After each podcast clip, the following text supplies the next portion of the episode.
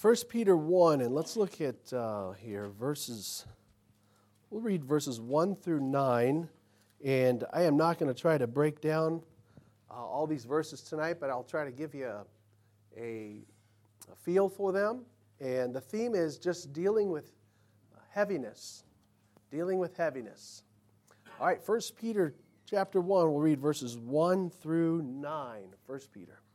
Peter, an apostle of Jesus Christ, to the strangers scattered throughout Pontus, Galatia, Cappadocia, Asia, Bithynia, elect according to the foreknowledge of God the Father, through sanctification of the Spirit, unto obedience and sprinkling of the blood of Jesus Christ.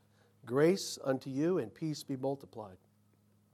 Blessed be the God and Father of our Lord Jesus Christ, which according to his abundant mercy hath begotten us again unto a lively hope by the resurrection of Jesus Christ from the dead, to an inheritance un- incorruptible and undefiled, and that fadeth not away, reserved in heaven for you, who are kept by the power of God through faith unto salvation, ready to be revealed in the last time, wherein ye greatly rejoice, though now for a season, if need be, Ye are in heaviness through manifold temptations.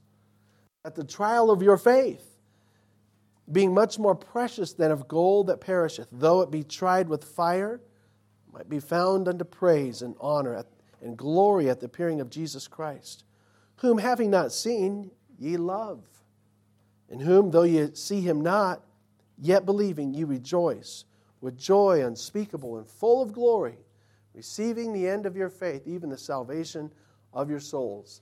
How many of you, um, how many of you like to wear? You, you want to, you want to, you look for an excuse to wear a jacket. Anybody? Oh yeah. You know, it's like this is rare, right? You look for an excuse to wear a jacket. Oh, it's a little cold. Let's get my new jacket on.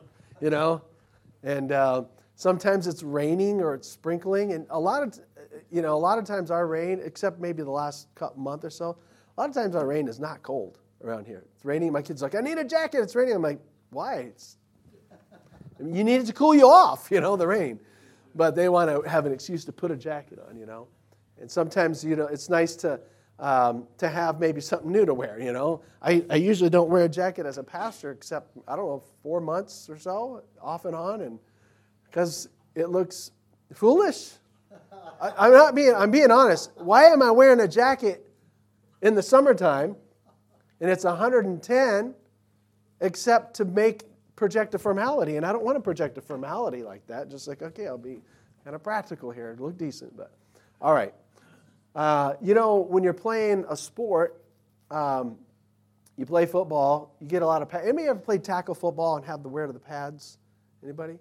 So if you play tackle football, you start putting on these pads, and we, you know, you got these and these and knee, I don't know. They've changed them. When I was a kid, you had a knee pad, you had the quadricep pad, you had the hip pad, uh, I think a tailbone one, and then you had your shoulder pads and your helmet. And you put that on, you're going like this as a kid. All right, let's play Pop Warner, coach. You know, you're walking around like that. And then you get used to it, you know, and you learn mobility with your pads on. And nowadays, a lot of the pads of, are streamlined, and you know they made them lighter but stronger. And uh, a lot of the NFL, I look at you look at a typical NFL team, you look at a, the form of a, a typical NFL player, and then look at the form of him in 1982. His shoulders were like that wide in 1982, and they streamlined it. Now it's a little smaller, lighter, but still durable. You know, what they want, they want to lighten up a little bit.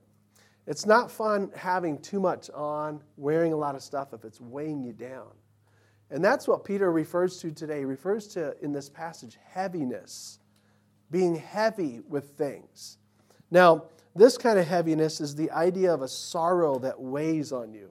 If you do a word study on the word, even just as it's translated, the English word heavy, heaviness, it, it, it, it's, it most of the time is, is talking about an emotional weight that's on you. And the descriptions are where the soul melteth for heaviness, the psalmist says where the heart stoops for heaviness, where, as psalmist says, I've been reproached, shame and reproach hath uh, been uh, aimed at me, and I'm heavy with it. And I, one of the psalmists says, I'm heavy, Lord, and there's none uh, to take pity on me. If somebody, you know, sometimes it just lightens, you know that sometimes it's just, you can feel a little lighter. If somebody just shows a little bit of attention to you, it lightens it up, even if they can't do anything. A little bit of pity. There's nothing wrong with having pity and receiving pity. And uh, the psalmist found himself with none, and it was heavy. Nobody to relate, to, nobody to talk to at all. And uh, he was heavy. Um, here, Peter brings up the idea of heaviness. What might cause heaviness on somebody? What might cause, again, more of the emotional, mental heaviness? What might be causes for that? Well, if we were to just answer that word, answer that question with the Bible, here's just a, here's five uh, as it's used Ezra spoke about uh, the he- being in heaviness because of the sin of his people. Ezra 9 5. Very heavy about it. People had sinned, people had intermarried. And Ezra and Nehemiah, they were heavy about it. They were upset. In fact, Ezra plucked off his beard, plucked some of his beard and tore his, rent his garment because he was heavy about the fact that they came back out of captivity in the land and their people are intermarrying. Ooh, that's no way. That's a way to get, do a U turn back to captivity again because they are compromising themselves. He was sin in, in somebody else's life that you see that they're dealing with that can make you heavy if you can't do anything about it. And sin that I that I that I indulge in, sometimes there's pleasure in it, but sometimes it can make me heavy.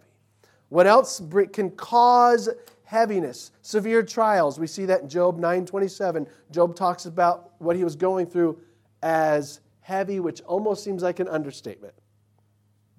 If you realize what he went through lost all the possessions. He was incredibly rich, lost everything, lost all of his kids. I think 10 or something. How many kids do you have like that?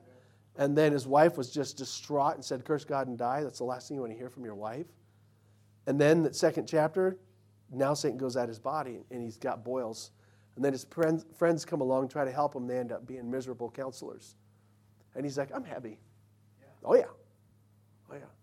But we've heard of the patience of Job and how he endured and how that God is good and of tender mercies. And God blessed Job and doubled him at the end of his life. But he endured. He found a way to endure the heaviness. Communicating with God was part of it. What else will make you heavy? It's the psalmist says being persecuted, Psalm 69 20. Being persecuted will you know, it's not fun. You know, there's moments in the book of Acts where they, they got persecuted and they're like, yes, we're counted worthy to suffer shame for his name. But you know, daily, daily going through persecution, it weighs on you. If somebody, if somebody calls you names daily and says bad things about you, it'll weigh on you. You know what else? According, what, what are causes of foolish of, of, of, of uh, heaviness? The fourth one in Proverbs 10:1 would be the foolishness of a child that a parent sees. There's a proverb that says, you know, uh, the, the foolishness, uh, let me just read it correctly. Proverbs 10.1, it says here that um, a wise son maketh a glad father, but, contrary, a foolish son is the heaviness of his mother. You know, it, it does, and it applies to fathers too. When your kids start doing stuff that's foolish, even if it's a momentary moment of foolishness, you're like, it makes you heavy. And if there's long term track record of foolishness, that makes you heavy. The heaviness of a parent, in particular, it says a mother. What else, what else might be a cause of heaviness? The lost. When you think about lost people, Paul said in Romans 9 2, Brethren, my heart's desire and prayer for God to Israel is that they might be saved.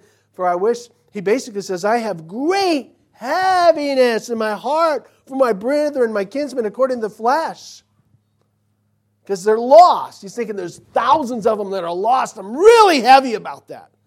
That is enough to break hearts if you start thinking about how many people are lost and need to be saved. And then there's only so much I can do about it. I'm only a man. Weighs on you. But what is this text? What can we learn right here from Peter? We read verses. What can we learn from Peter about heaviness? I want to just go through some, some of them I'll go through quickly. Number one, in heaviness, one can still experience a sincere element of rejoicing. I think that's probably one of his biggest points.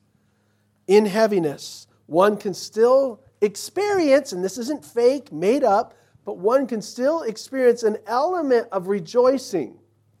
Notice what he says. How does verse 6 start? Wherein ye greatly rejoice. And then he goes on to talk about how there's a trial of their faith and they're in heaviness. But wait a minute, it starts out by saying, Wherein ye greatly rejoice. You know the word wherein is referring to? Where oh, something he just said. What did he talk about? Whatever he talked about was something that made him rejoice even though they were heavy. Well, what did he talk about that would bring forth rejoicing even though they were heavy?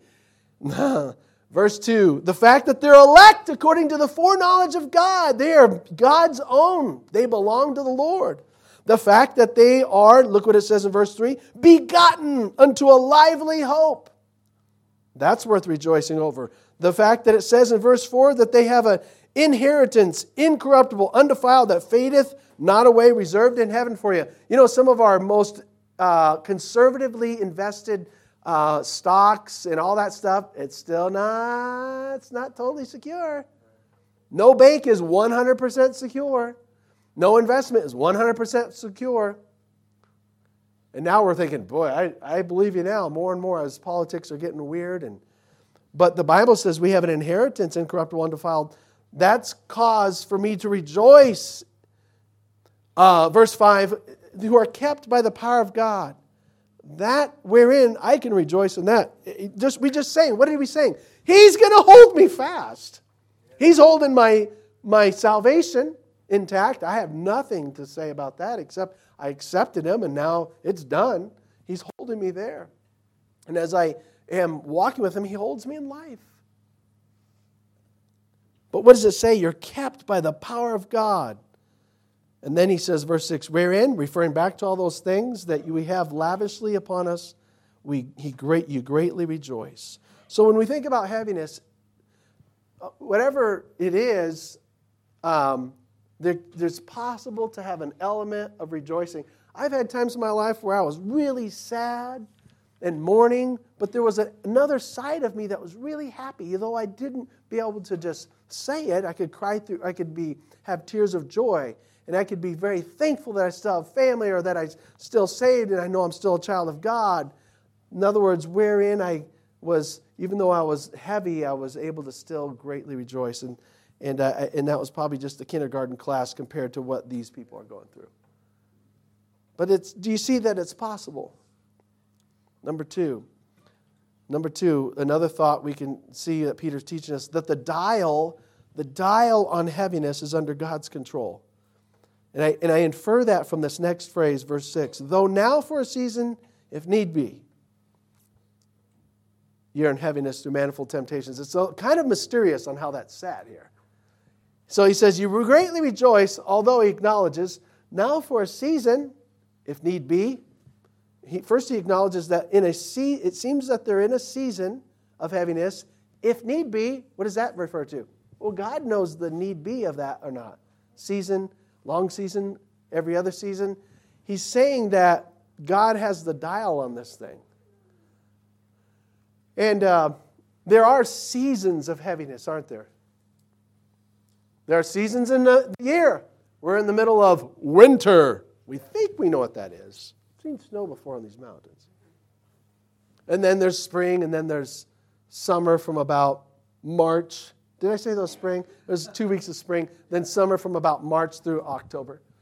You know. There's seasons, okay? Well, God's telling us here there can be seasons of heaviness. So, number two, the dial of heaviness is under God's control. What else is Peter teaching us? Number three, that heaviness comes out after an accumulation of tests. Look what it says. Verse 6 You're in heaviness, what? Because you tripped one time. You're in heaviness because, man, you just had one bad day. No, it's a multiplicity of things. You're in heaviness through manifold temptations. It's building up, it's an accumulation. How many of us went through college and we did not like the finals week? We did, but we didn't. All right, why? It's like, all right, finals for this, finals for this, finals for this. Oh, and that last that term paper too. Boom, boom, boom. Manifold temptations. The word temptations is the testing. You had you, a lot of college students, you know, they get in that heavy season.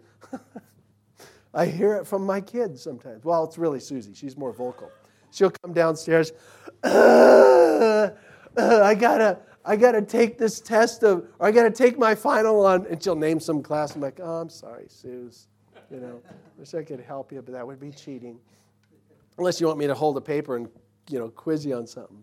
But, you know, she gets heavy through some of her classes, particularly when there's a term paper due or uh, the finals. Well, that happens. Um, sometimes, as we mentioned tonight, sometimes things accumulate. I remember even visiting with Mrs. Flannery a few years ago. She's like, Pastor, it's like one thing after another. She had a cat issue. She loved her cats. Then she gets cancer. She gets through the cancer. Then she gets a different cancer. Then she thought, I don't know if there was a hip or a knee thing she went through one time. And, and she wasn't like saying, I'm a victim or woe is me. She's like, boy, it's just another thing. I'm just keep praying to the good Lord, yeah. she said. You know, he's going to get me through this one. And then, you know, she was describing layers of it. And, and that happens to us, doesn't it? It does. And uh, Peter acknowledges it. Number four, what about heaviness? A few more points here. Heaviness is essentially, is basically testing one's faith. That's what it's doing.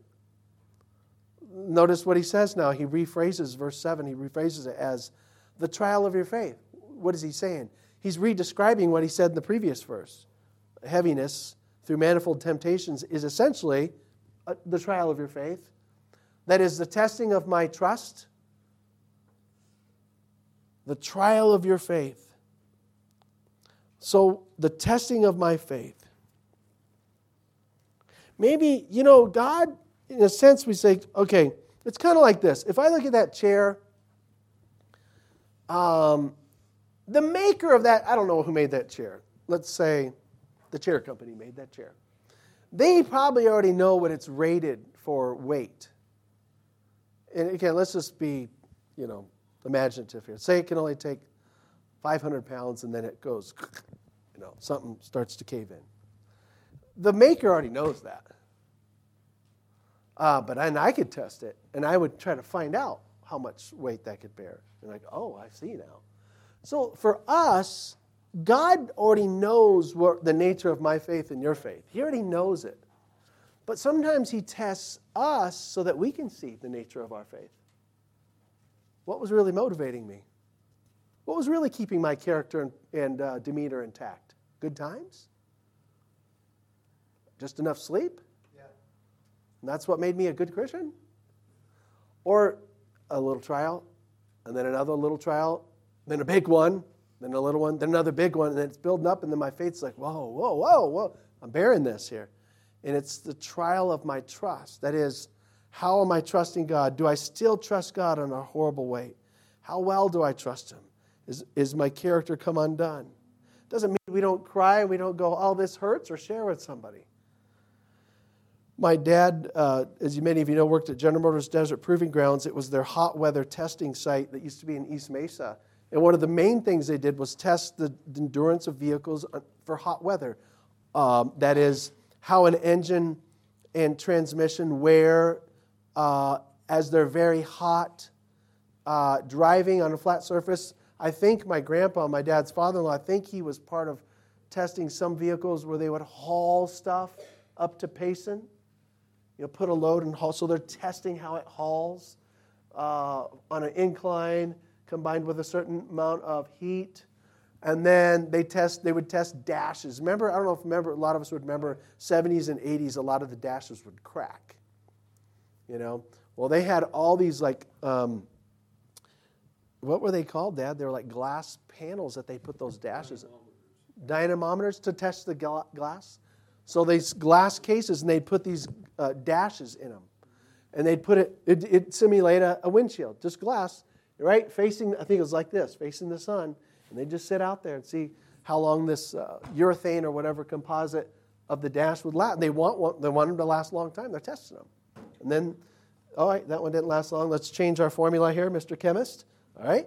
And then they would do that. It probably did depend on the, the color and everything. But they tested them. What's going to happen when it gets heated up?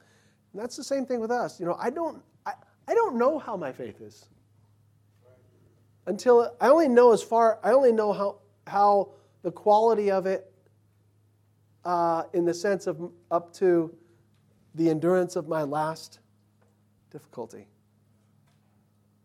Um, So here we, Peter says, he calls it a trial of your faith. It's a test of one's faith. Number five, what else? Heaviness can be proven beneficial. There's a lot.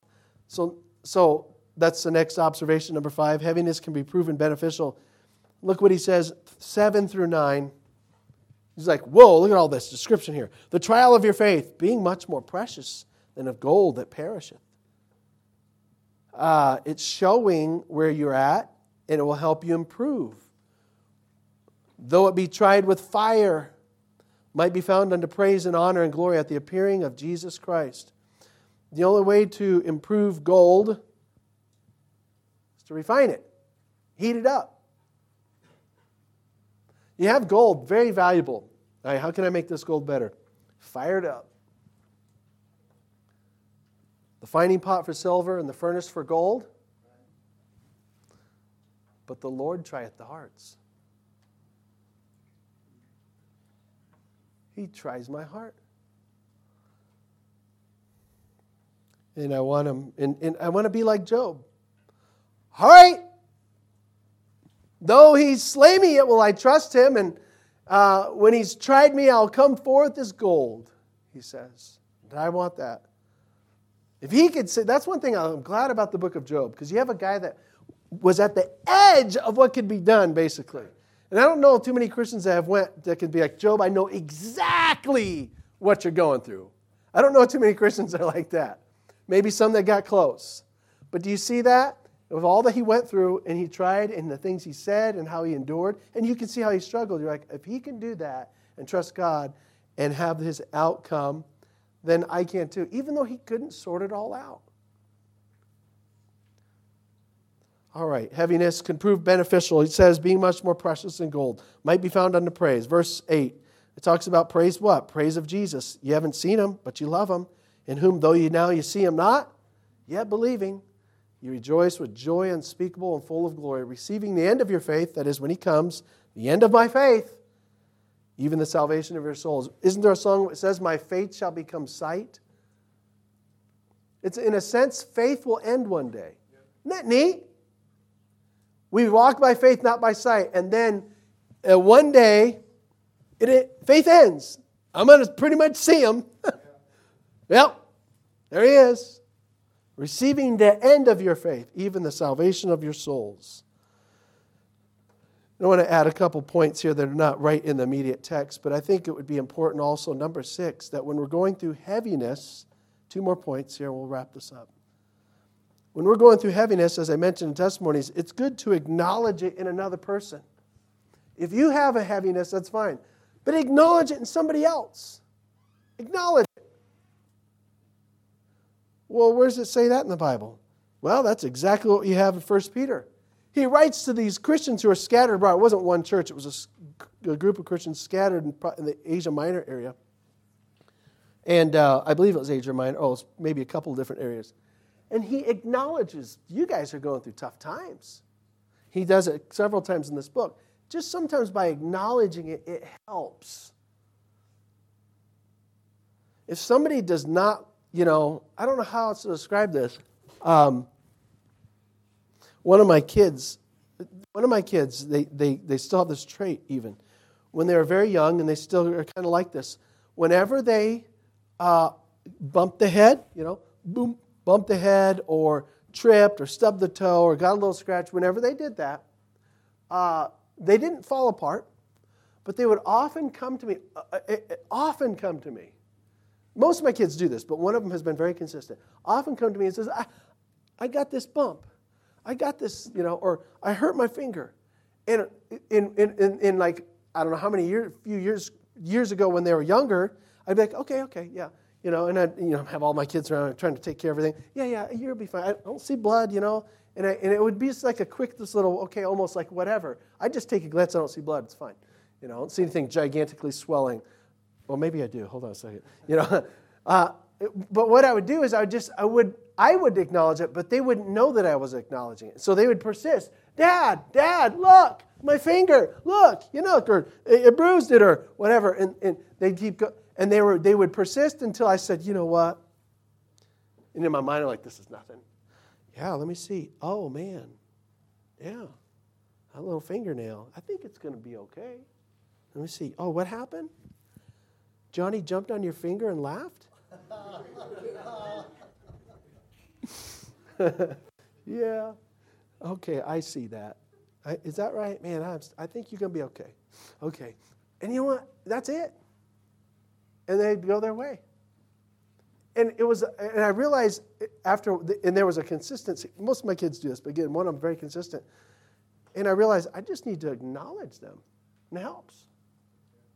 It helps a lot. And I think that's what we got to do with each other. If somebody's hurting, you know, ask them. Say something. And last of all, bear what you can in another person's heaviness. Look at 1 Peter 1 22. 1 Peter 1 22. Seeing you have purified your souls in obeying the truth through the Spirit unto unfeigned love of the brethren, see that you love one another with a pure heart fervently. Love one another with a pure heart fervently. It doesn't say bear one another's burdens in those words. Galatians does say bear one another's burdens.